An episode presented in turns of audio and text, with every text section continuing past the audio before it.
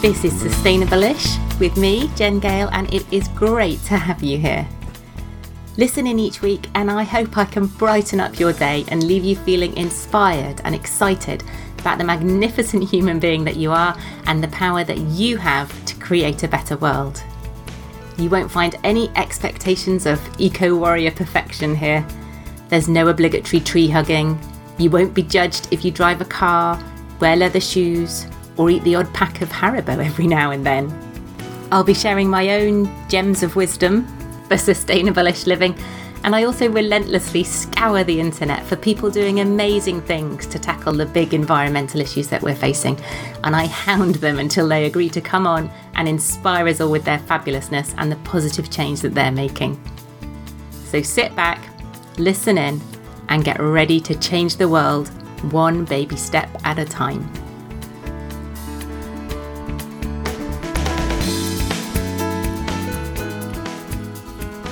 Hello, hello.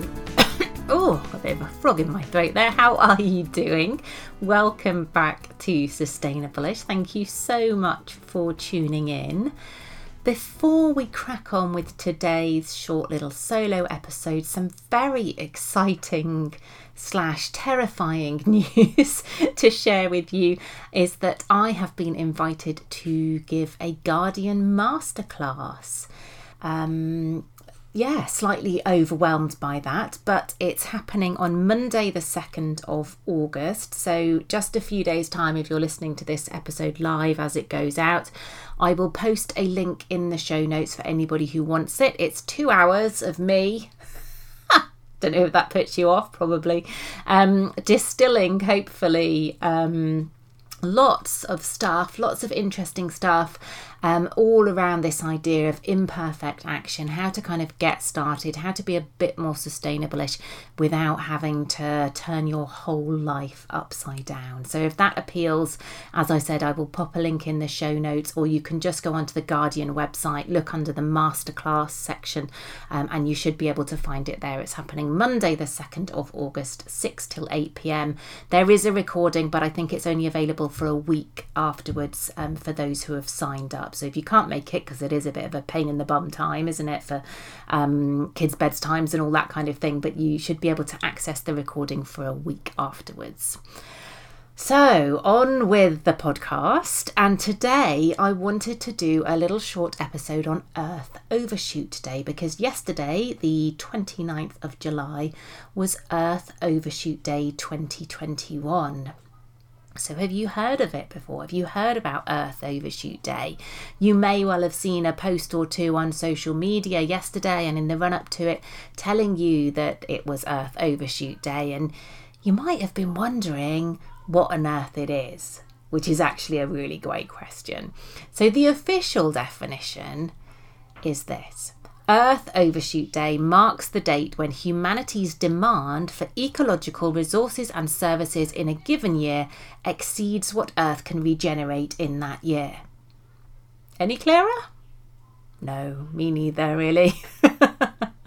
my understanding, my limited understanding, is that basically some clever scientists have worked out how much the Earth can generate in a year in terms of resources like wood and fish and plants and precious metals and all those kinds of things, and then compared that to how much we're actually using or how much we've actually used. And this year, we've used up a whole year's worth by July the 29th, so just over halfway through the year.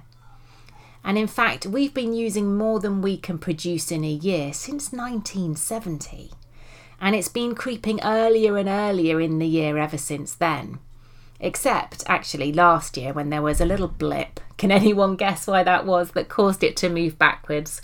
Yes, of course, it was the pandemic and the fact that the world pretty much stopped for a few months, and that was enough for it to um, creep backwards by a few days. But we've sort of come leapt back forwards again with a vengeance in 2021. Now, these clever scientist types have also worked out what Earth Overshoot Day is by country. So, Qatar's Earth Overshoot Day is February the 9th.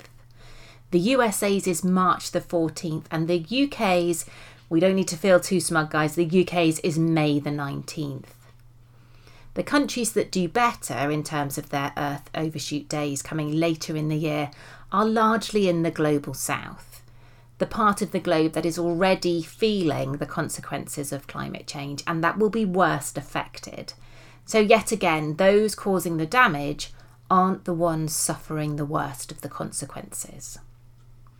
Globally, we're using up 1.7 planets worth of resources.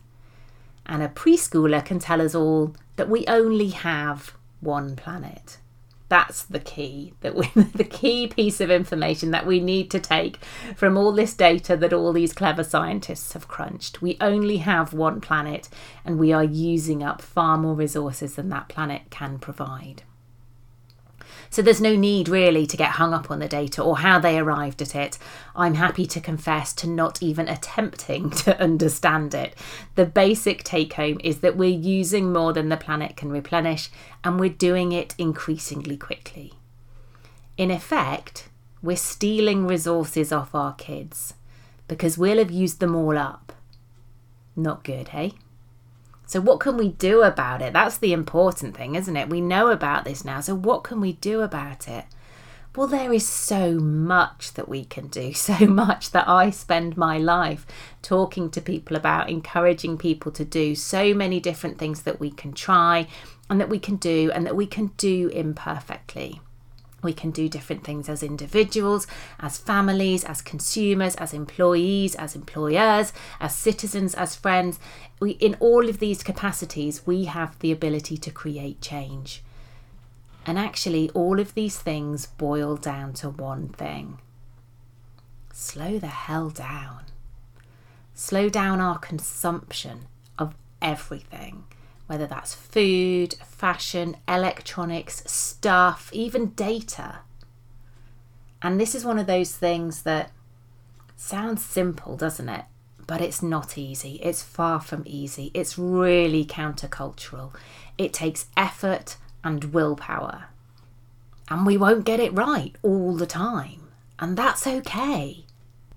Do it wrong, cock it up, do it imperfectly, but do it have a go, talk about it, share it, talk about your fears, your anxieties, your difficulties. Let's really come together to try and move the date. So that's it from me on Earth Overshoot Day.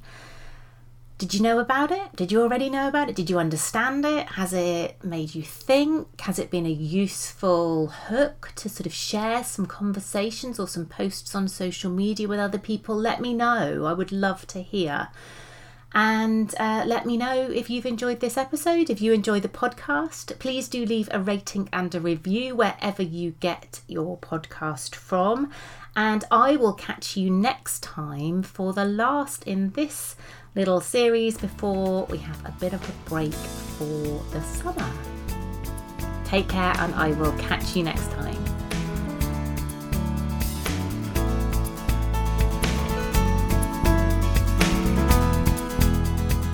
You've been listening to Sustainable Ish, you wonderful sack of loveliness, with me, Jen Gale.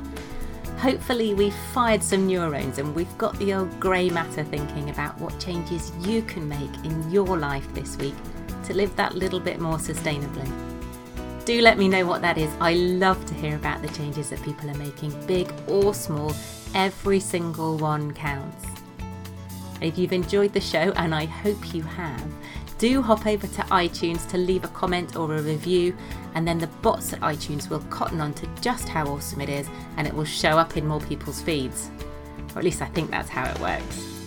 Thanks so much for listening. I will catch you next time.